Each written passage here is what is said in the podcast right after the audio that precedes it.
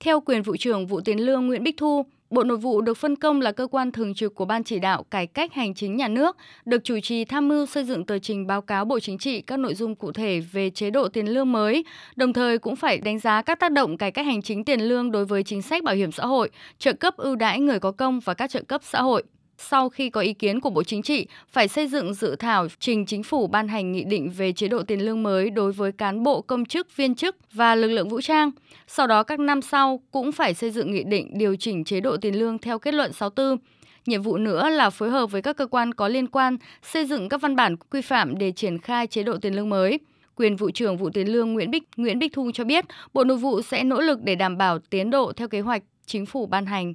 Hiện nay thì chúng tôi đang hoàn tất hồ sơ ờ, để chuẩn bị trình cho các cấp có thẩm quyền trước khi trình xin ý kiến Bộ Chính trị. Sau khi Bộ Chính trị cho ý kiến ý, sẽ làm cơ sở để cho các cái cơ quan của Đảng, của Quốc hội, của Chính phủ để ban hành văn bản. Chính phủ thì sẽ ban hành nghị định về chế độ tiền lương đối với cán bộ công chức viên chức vũ trang. Bên Quốc hội thì sẽ có nghị quyết của Ủy ban Thường vụ Quốc hội về chế độ tiền lương mới đối với cán bộ công chức viên chức thuộc các cơ quan của Quốc hội.